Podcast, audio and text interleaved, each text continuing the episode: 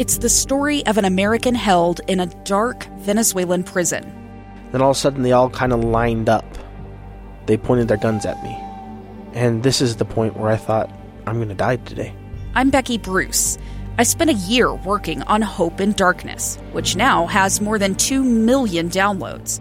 Find it on kslpodcast.com or wherever you listen to podcasts. Inside Sources. Inside Sources. Inside Sources. Where KSL offers Utah deeper insights on the news. Host Boyd Matheson divides rage from reason and elevates the conversation on issues crucial to our community. On KSL News Radio 102.7 FM and 1160 AM. Republicans and Democrats alike are trying to figure out how they win in 2022. Crucial midterm elections coming up. And the question, as we've been talking about today, is about leadership, both Republican and Democratic leadership. Uh, one question should the Republicans take some advice from President Biden and rebuild their party from the bottom up and the middle out? Let's begin. Think you know the news of the day? They begin. To look at both sides of the aisle when it comes to leadership. We've been talking about that from a business standpoint. We've talked about it from agencies uh, and how they're leading, what's happening there. And uh, now we want to look at the political parties in terms of what they are doing. And to help us do that, nobody better. Uh, Luis Alvarado is uh, joining us. He's a longtime Republican strategist, uh, has had many successful campaigns, including at the local level, because we do like that uh, bottom up and middle out. Luis, thanks for joining us today.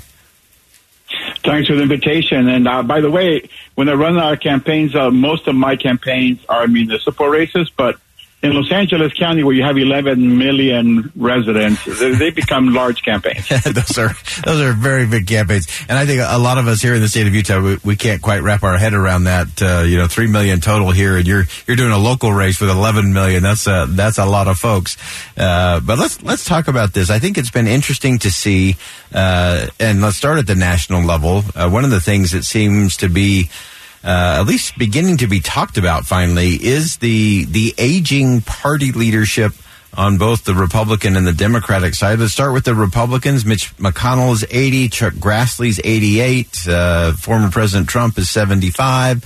Uh, is it mm-hmm. is it time to uh, regroup, rebuild, and uh, bring in a next generation of leaders for the Republicans? Well, that's the only formula for success for today and for tomorrow because let's be frank, uh, and the reality is that in about 15, 20 years, none of those three gentlemen are going to have an impact on what the Republican Party stands for. Yeah. And the same thing can be said about Joe Biden and Schumer and Nancy Pelosi. That's yeah, that's right. You look at those ages. Uh, if you add in uh, Schumer and Nancy Pelosi, uh, James Clyburn, Maxine Waters, Dianne Feinstein, uh, and of course the president himself uh, are all uh, getting up there in age, and yet they've been able to hold on to power. That has kind of been the process for both sides, and it's sort of this idea of you just have to wait your turn, and when it's your turn, it's your turn. Uh, is there going to be a moment where finally uh, the younger generation says, "Okay, no more. Uh, we got to make some changes." Uh, and unfortunately for our party, our Republican Party, uh, what seems to be happening is that the focus of the power used to be in Washington, D.C., and now it's been somehow taken to South Florida.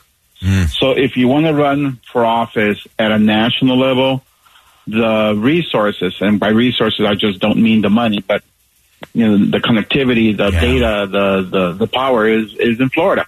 And uh, we saw last night uh, two specific national races of prominence, where one of those candidates that was a point that was endorsed, that was promoted, that was financed by uh, Donald Trump, uh, you know, hit a wall, and that's because in Nebraska the governor has more power, has more influence, and the money and the endorsement of Donald Trump didn't work. Mm. Fascinating. Yeah, that, I think that's so interesting to, to look at that. And uh, I wanted to float this theory past you because uh, you're a great strategist in all of this. Uh, so I have I have told uh, members of the let's take the United States Senate uh, for one path. Uh, many are, are frustrated with the, the stranglehold that Mitch McConnell has had uh, on power for a, a very long time. And let's just suppose we'll use this as a scenario. Let's say let's say they they end up with a 52-48 Republican Senate coming out of the midterms. Uh, so that means that for someone to be the majority leader, it only takes 26 votes. Uh, and it seems to me that there has to be 26 senators out there who are also tired of Mitch McConnell having a stranglehold on power. 26 doesn't seem like a big number to me, is it? Uh, actually, uh, you have to understand the dynamics of Washington in the Senate. And it also has to do, like I just talked about, with the resources that are yeah. being uh, dished out because those senators, those U.S. senators, still need to win and they need donor base uh, the donor base to be able to support them. And Mitch McConnell has a stronghold on that donor base. So if they are somehow uh, seem to be in disagreement with Mitch McConnell and they have the ability to self fund or to create their own funding universe that doesn't get affected by Mitch McConnell, then they're going to have the ability to stand up on themselves. Otherwise, especially the freshman senators are not going to have that privilege. Yeah, and we, we talk about that power of uh, incumbency. Is the the longer they stay, the harder it is to to move them out. We tend to send the uh, incumbents back at a at an, alarming rate, uh, in my view. Uh, and so let's let's kind of break it down and, and bring it back to some of the local races and, and building the bench, so to speak. Right. Um, where are the real opportunities to for some leadership to begin uh, to emerge that ultimately could could lead a party?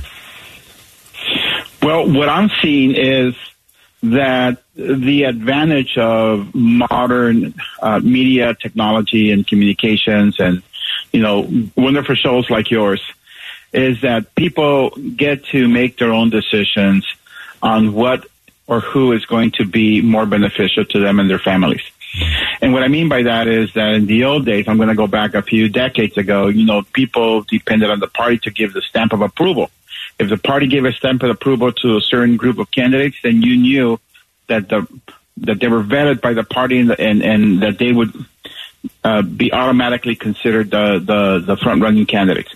Today, uh, people sidestep the party now, and that includes the Democrats. Yeah, and that's the problem they're having right now, and that's what it, they seem to be in the pathway to losing control of the Senate and the lower house is because the party in itself doesn't have sway and they lost control. It can't keep a control on the progressives. And for in our case, as a Republicans, you know, when the power shifted to Mar-a-Lago, a lot of Republicans in those purple states are going to find themselves uh, to be in deep trouble if they can't communicate with the electorate. And the same applies to the lower races, yeah. you know, the state house races, to big municipalities.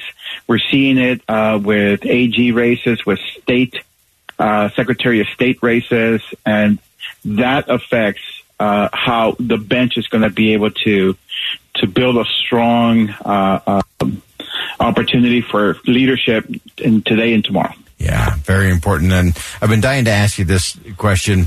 Uh, you you understand the dynamics of uh, being a Republican in California.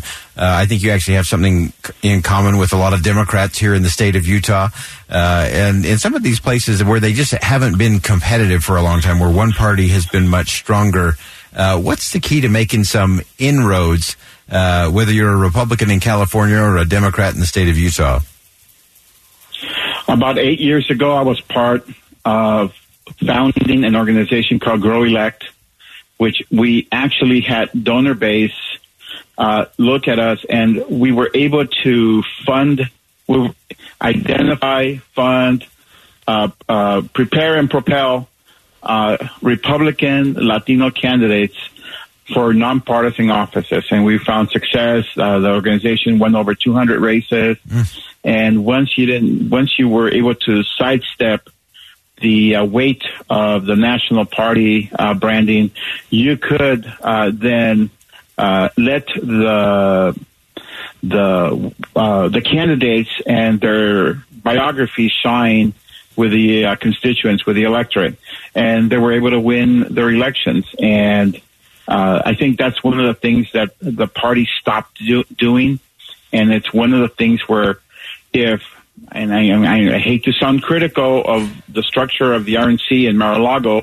in that unification. If their focus is going to be a national and Senate and congressional races alone, then they are uh, leaving money on the table mm-hmm. when they don't find the ability to support, to propel, to prepare candidates that are conservative. They're going to have the ability to lead the nation in the future. Uh, great insight as always, Luis Alvarado, joining us from California, longtime Republican strategist and uh, just a, a great political thinker. Thanks so much for joining us today.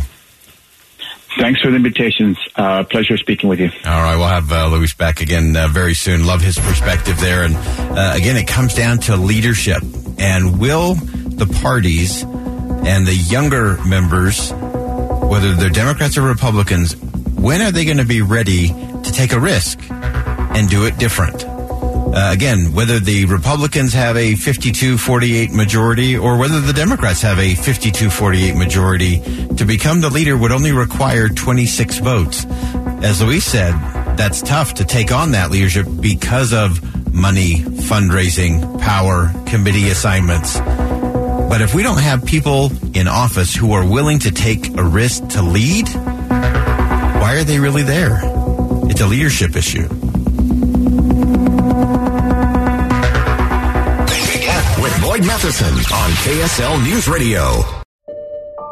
I'm Dave Cawley, investigative journalist and host of the podcast Cold. Don't miss Cold's new season three, where I look into the unsolved disappearance of Sheree Warren, a woman last seen leaving her job at a Salt Lake City office in 1985. Police cast suspicion on Sheree's estranged husband and boyfriend, but never made any arrests or recovered Sheree's remains. Find Cold Season 3, The Search for Sheree, anywhere you get your podcasts.